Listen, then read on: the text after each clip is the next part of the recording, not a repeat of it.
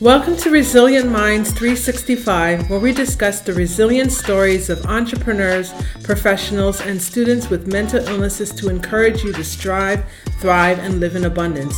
I'm your host, Cleone Crawford.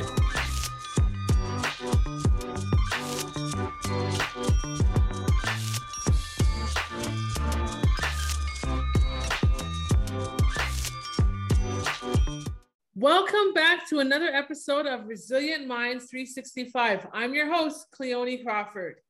Well, guys, we have a special guest here with us. You're really gonna you're in for a special treat. So, who do we have with us? We have Gina Dobson with us.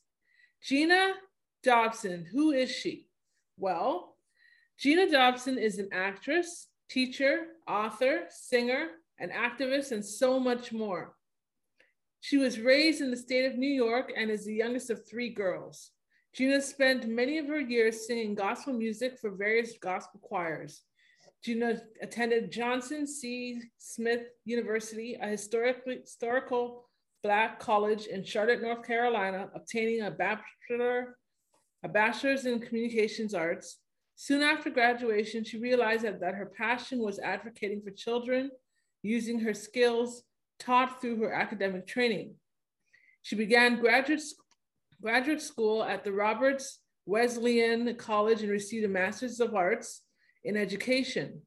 Gina's leading of Jesus Christ led her to the completion of the Master's of Divinity from Northeastern Seminary in Rochester, New York, along with completed work towards said degree at Fuller Theological Seminary in Pasadena, California.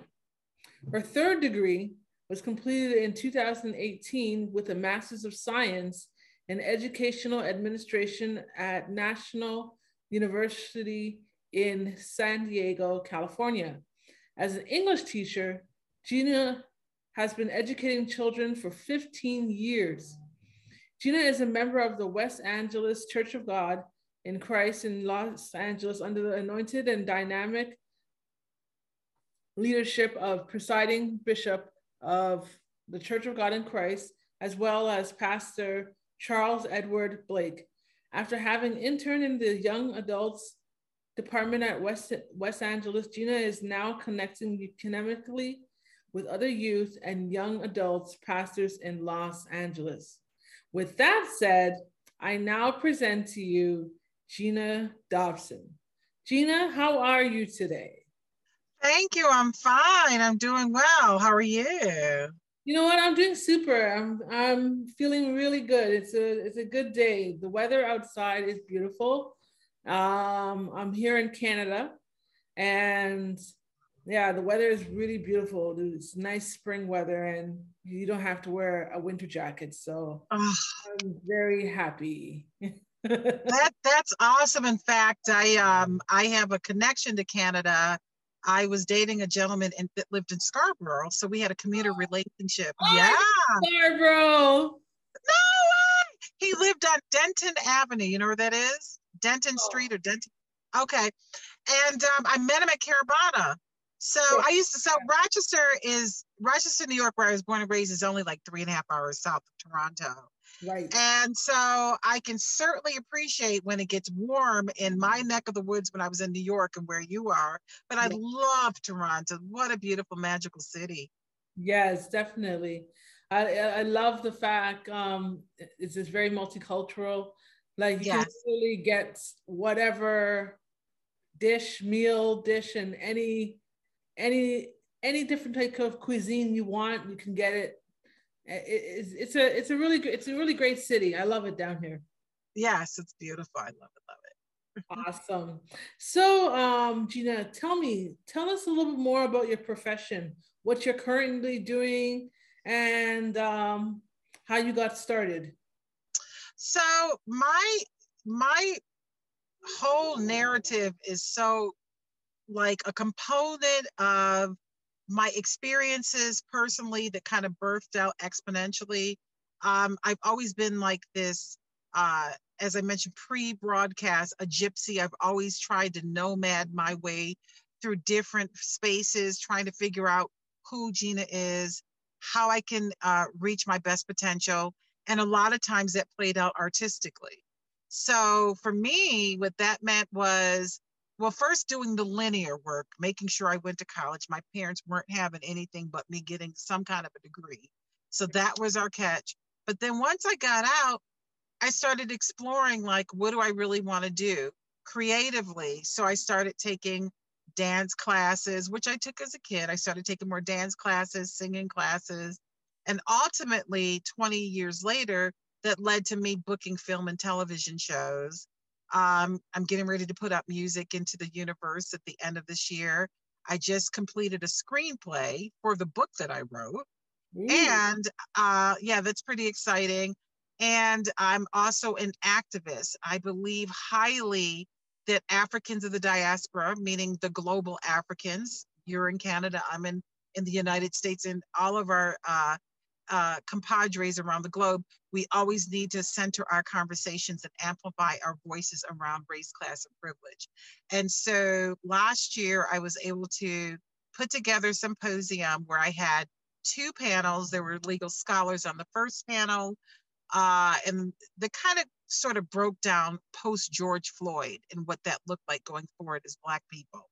And then the second panel talked about disparities of um, treatment for Black women, specifically Black women dying in the birthing room. And so we're going to have part two of that symposium in June, but we're going to deal with disparities in education for Black people. And so I'm kind of, it's a hodgepodge. To define me in, in one sentence would really not be uh, worthy of the moment that I'm meeting and, and the time that God has called me for such a time as this. So I'm doing quite a bit of work. That's amazing. I love it. I love that you have your your hands all into all all different thoughts. Thank you. Really, really, really exciting. And um yes. yeah, definitely very exciting. So with that said, we are going to now move into the mental health part of this interview. Sure.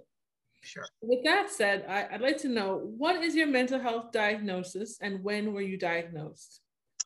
My mental health diagnoses are three, which is clinical depression, generalized anxiety, and chronic fatigue. And I was diagnosed in 2011, though I intuitively know that I've been dealing with it my whole life. Mm-hmm. Um, but I think it sort of crescendoed um, as I started taking on more teaching. I'm, a, I'm an educator. And when I started taking on more of the issues that our kids go through, it was harder for me to separate out what they were going through from understanding that I, I'm not the savior of the world. I can't take on their problems and still have a life of my own. Mm-hmm. And somehow having that imbalance sort of amplified um, the the need for me to have someone to talk to and to talk about depression and that it's real and that it can be exacerbated by external stimuli which includes taking on the problems of other people. So yeah 2011 was the official diagnosis. Mm-hmm. wow. Okay okay. So tell us your your mental health story of resilience. What did you have to go through? What happened? Tell us more just walk us through what happened with your your story so in 2011 i started a job in teaching in 2010 um, a new job i should say i've been teaching forever but this was a job in a very unique teaching situation in which i would be working in an independent charter school meaning that independent studies charter school I would, I would say that it wasn't your conventional classroom setting but rather I would meet kids by appointment. And um, we were the main office and the attendance office in that we were meeting in a center versus meeting in a traditional school. So we had to be the purveyors and the curators of the kids' records. So we were being audited as well as being um, for the work that we were doing as teachers. So there were there were two pieces of it, and um, the people that were directly in authority over me, which was my lead teacher, which in a traditional school would be called an assistant principal, and the regional supervisor, that in a traditional school would be called a principal, were harassing me. and what they were doing was trying to be uh, dismissive of the work that I was doing. Uh, and not so much in terms of the good I was doing for kids, but dismissive in terms of even the paperwork that I was keeping up with, with free of errors, you know, because we always had a, um, a percentage um, grade that we got when we were being audited by their company to make sure that our paperwork was in order for the kids, like making sure their vaccinations were up to date, making sure that their grades were entered properly, uh, making sure that any kind of work that they did uh, for the state uh, that merited auditing, that we had uploaded it and we left our commentary and that things were good. So I always received high marks on my um, my my paperwork that I did, you know, as you know, the custodial work as well as the work that I did as a practitioner. And I noticed all of a sudden, before I would go to school, I'd get these emails from my immediate supervisor saying, We need to talk, we need to meet. Um, I have some concerns about the work that you're doing, even though I had received just months prior an excellent evaluation. Mm-hmm. All of a sudden, she had an issue with my job performance.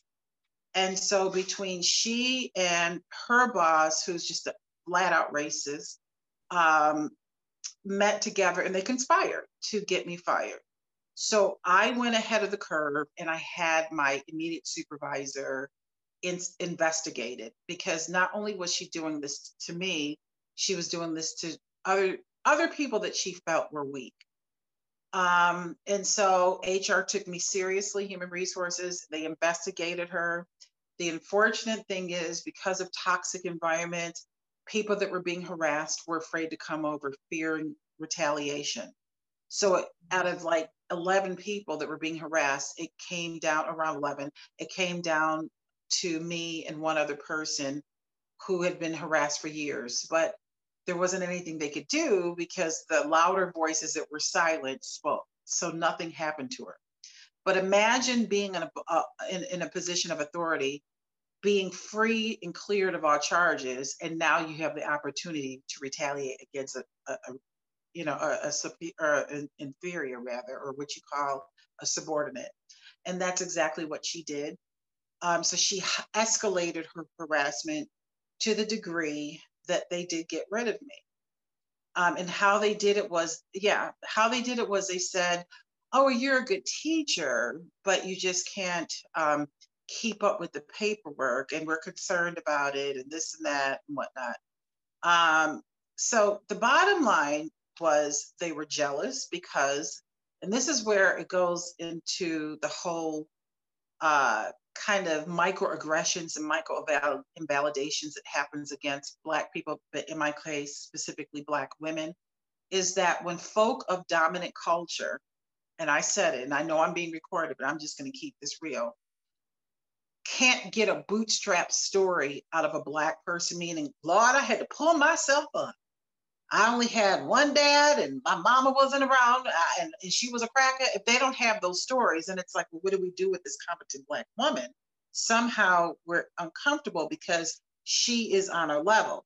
And that was the thing. She used to tell me things like, my immediate supervisor, you dress too fancy.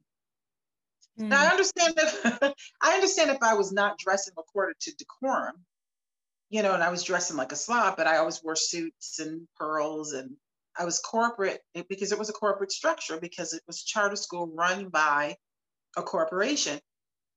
And so I knew then that she was jealous. I had more education that they did, which they knew. So mm-hmm. my resilience came when I unapologetically said, I'm not going to play small in order to fit in.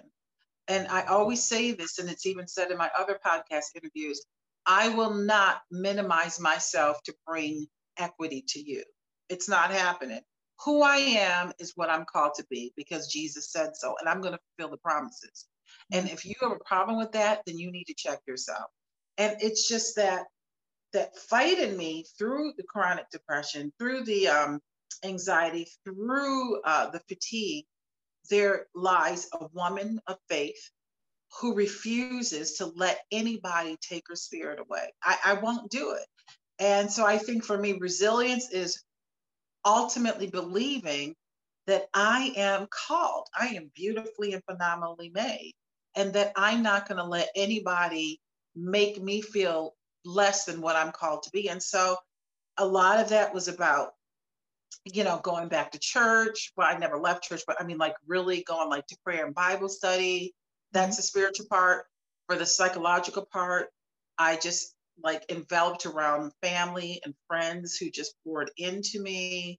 And then for the body part, I started traveling and I started, you know, fasting. I started doing little mini veganism uh, bouts where I just cleaned up my diet because everything to me is about mind, body, spirit. Right. And then one, if one isn't aligned, everything's out of alignment. And you know, it wasn't easy. It took me about two and a half years to get through it, just because it, it was trauma. Mm-hmm. Um, and the way that they even let me go, they didn't even let me date, stay during the course of the school day. They made me leave in front of my students. Oh my gosh. Yeah. So that that was that piece of trying to embarrass me. But then I thought about the ancestors that we all have, you know, that that that were saying yes, massa, and and and black men that were be called being called boy and still working. And I thought this is what our ancestors had to do. And this is what well heck, let's just go to Jesus Christ. He took a cross that he didn't deserve, but he still put his head down and he forgave. And so I had to draw into my, you know, God first and my ancestor second in order for me to get to the place of resilience. And I think the more that we practice resilience, the less impacted we are from other people's woes, the ways that they thrust their own issues and their failures onto us. Okay, wow. So you're basically your faith helped you a lot. Um, yes. To go through to become resilient despite the, the, the depression and the, the suicide ideation and, uh, and I mean the, the anxiety, sorry, not the ideation, the anxiety. Right, exactly. Because but but but to your point, that could have that could have led to I, there are Christians that kill themselves. So you're not wrong for saying that, even though it was a slip up. I mean, suicide is real. Anybody is at any point can feel that way, right? Mm-hmm. I think it's just about valuing yourself beyond the words that are thrust against you that try to tell you that you're not worthy. Um, and and that's intentional work. That that's about uh, you know looking in the mirror, putting post-it notes around, and I do that. I like I I legit I don't know if you you all have it in Canada. We have a store called the Dollar Tree. Yes, I, I love it. Right, it's great. And I go there and I get my post-it notes and I'm like, girl, you are everything. You may not know it, you may not have heard it, but you're everything. I just post stuff all around my house. And I'm like, yeah, I am pretty dope. You know what I mean? Mm-hmm. So I think it's about just doing that. And and I love how they have little um, placards that you can hang up. So I have things all around that say dream, you know, begin small to think big. And, you know, all of those things that I do. And I'm, I'm the biggest fan of myself I after Jesus. I'm the biggest fan. I think I'm pretty dope. And that's not us, you know, being arrogant, but I, I, I have to encourage myself because this world, right. you know, ready to chew me and spit me. So we can in the midst of our pain and midst I'm a, I'm a depressed chick. I battle it daily but i battle it with faith. And i battle it with people that are riding with me. Like love bonnie and you got to ride with me. Love it love it love it love it. So my next question to you is so what did you have to do to overcome or bounce back from your low points list all the resources? So we understand you, you talked about your post-its, you talked about your faith. Um, is there anything else that you'd like to add to that? Absolutely. Um, I keep a therapist. Um, now they do what's called telehealth because of COVID 19 and making sure people are socially distanced. Mm-hmm. So I, I have a counselor that I see, uh, uh, uh you know, every other week. Um, and that's been super helpful because I'm able to have someone objectively see me without being invested in feeling some kind of heartstring that they can't be honest. Like they don't know me from a can of paint, so they can keep it real with me. Right. And it's been super helpful. What I wanted, I'm like, I can't wait to let her know about this. I have been getting something called vitamin drips. Hmm. Yes, I have a brain chemical imbalance that I self diagnosed, but I believe it to be true because I've researched it. I'm like, yep, that's me. Um, where I don't have a proper proportionality of all of the brain chemicals that you need to be happy, like serotonin and endorphins and dopamines. So I take something called GABA that I get injected into. In fact, I may get one today. Um, and I also get um, vitamin B12 and, and uh, glutathione that kind of cleanses the liver.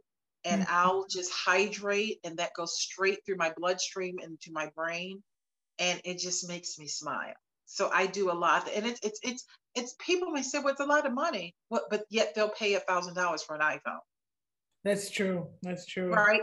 Yeah. So it's like prioritize. Is your mental health less than an iPhone? So I spend honestly about minimally a hundred dollars a month in injections, which isn't a lot, uh, of these brain, you know, chemical inducing uh, measures that help to make sure that I'm balanced uh, because my work is very stressful as a teacher. Okay. Uh, so I have to make sure that I'm on point for my kids. So I do that as well. I, I so again, it's spiritual, it's it's it's it's mental, and it's physical.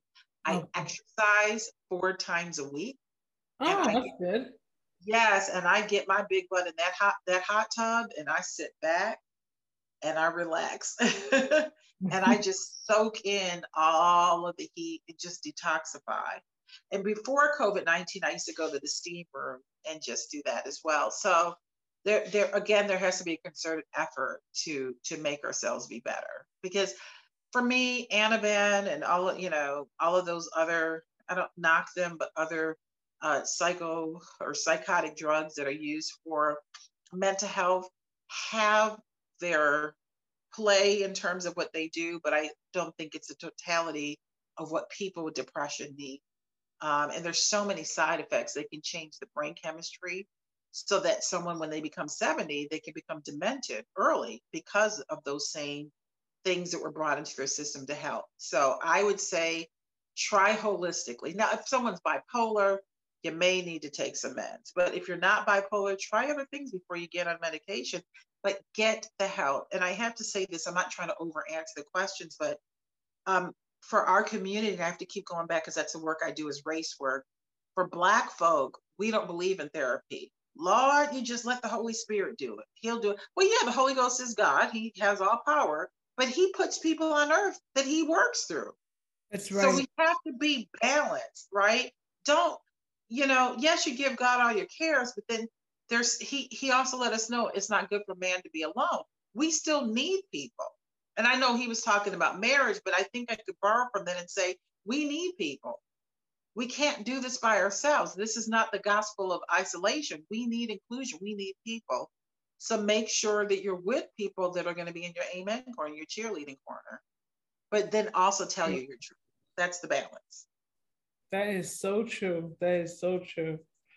You definitely want to have people, you want to have people who are supportive that actually can actually um, help you through the your your journey. Right. Yeah. Okay. And that you can be transparent with and not be judged. Yeah. That's true. That's true. It's another story. Right. All right. So my next question to you. So what are three things you wish you had available when you were at your lowest when you were at your lowest point?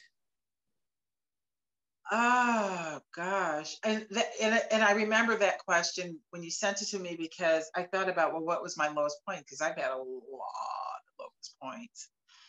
I guess the lowest point today was when my dad died, um, and even though I was saved, um, I was I was teaching. That was in the genesis of of my teaching, the beginning of my teaching and I didn't have a lot of support. I had support at work, but I, you know, when you're just starting the teaching profession, it's about get the scores, make sure your kids do well in state tests, or you know, it's going to reflect on you as a teacher. And because that was the beginning of my teaching, literally my administrator was like, "I'm sorry, your dad died. That's horrible. We got to get the scores right." So it's this this performance based driven operative to make sure that my kids were doing good. And I had to literally hold on to my grieving and, and tuck it away so that my kids could pass the state test. Right. So I wish that I had more collegial support at my workplace. Um, I did have a lot of friend support, a lot of other support, but I would think the second thing that I wish I had um, was that there was maybe a group, some kind of a, um, a community group that dealt with adults who lost parents because everything's about kids losing parents. And I know that's devastating. That's true. But where is there for adults? Some people think, well, your mother or your dad was only or, or was was 60, 70, 80. That doesn't mean that you're not gonna like miss them. They're mm-hmm. still your parent. You know, so I think there needs to be a special um, you know, grieving group for adults that are are 30 plus that that live this life for a while, but we're, we're still kind of lopsided because we lost a pivotal person in our lives. Right. Um, yeah, right. And then I think too, the last thing is um, that grieving, and I got it, I hate to keep making it about race, but whenever black people grieve, it's it's almost like, oh, you're just you're overdoing it. You're doing the most. Come on you know it's like we're we somehow we're considered to be obscene when we grieve but yet someone that's snow white can grieve and cry and then here's a whole community around her. So we're expected to be super strong especially black women. We're expected to hold mm-hmm. and toe the line and not allowed to be ourselves to be transparent. And so i think that i wish that there was more language around a specific type of grieving the Black mothers go through losing their sons at the hands of cops.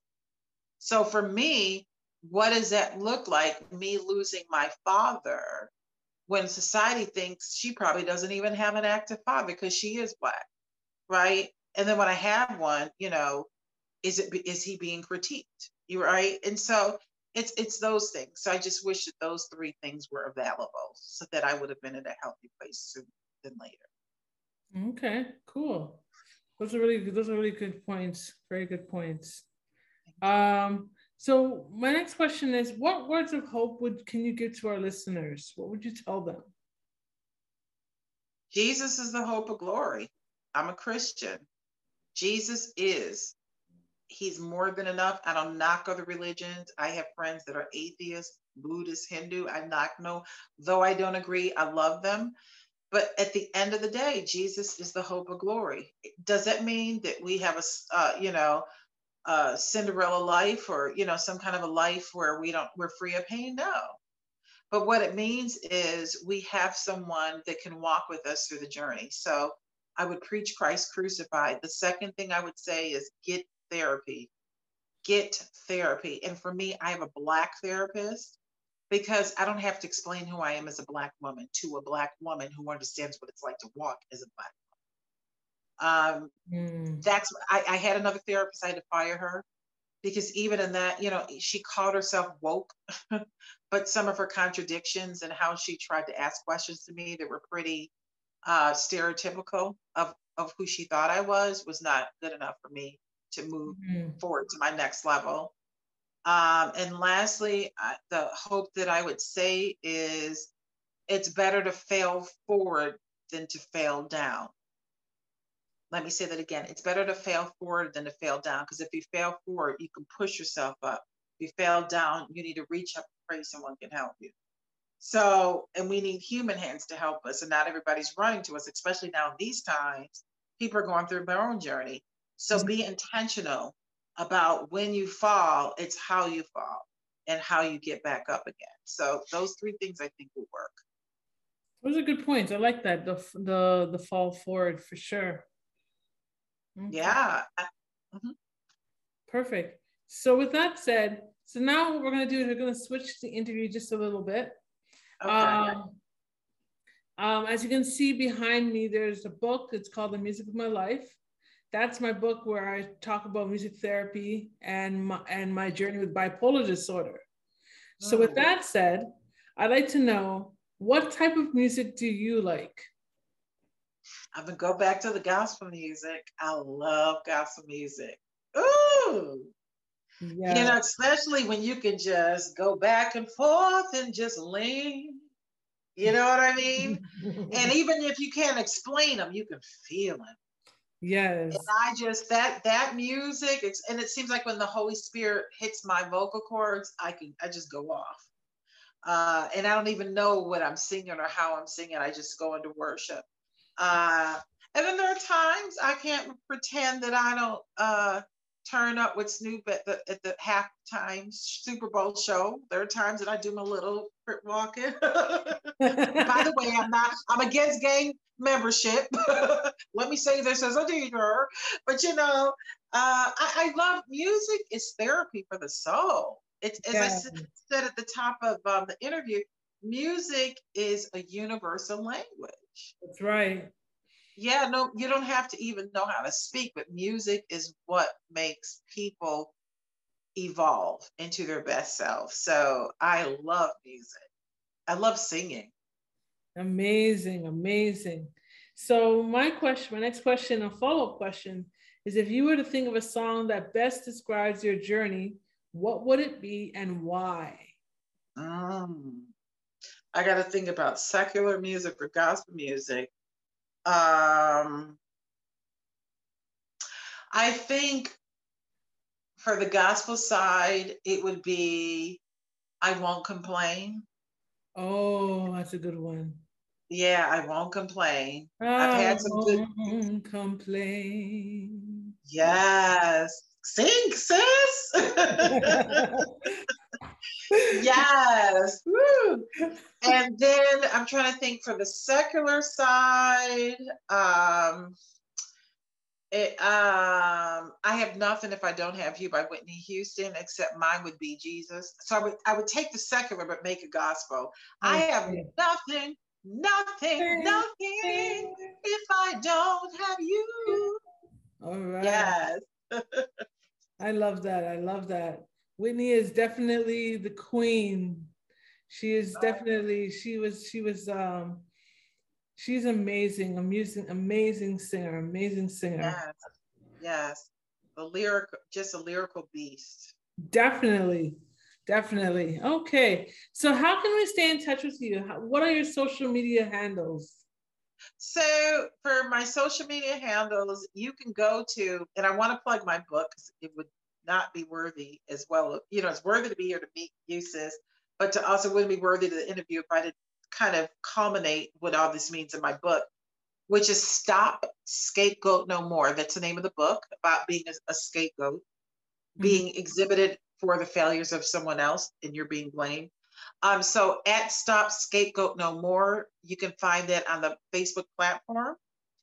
Uh, if you want to meet me personally, it's at Gina has overcome and is restored.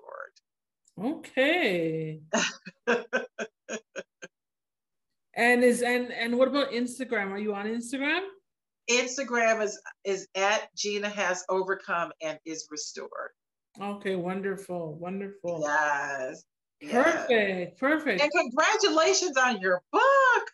Thank you. Thank you very much. Thank you so very yeah. much. Yeah, I actually have three books. Um, so oh.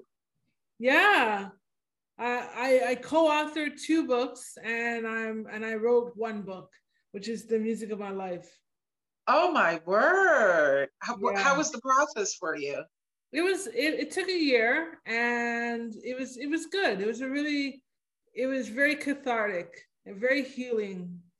Right. Because you know I was able to pour out myself into the book and I thought it was a really great process. So yeah. Wow. And not to try to interview the interviewer, but is that how your podcast birth was that out of the pain and out of the book? Um, the podcast birth after the came after the book. That's what I was wondering. So the birth, the birth of the book birthed the podcast. Yes, yes.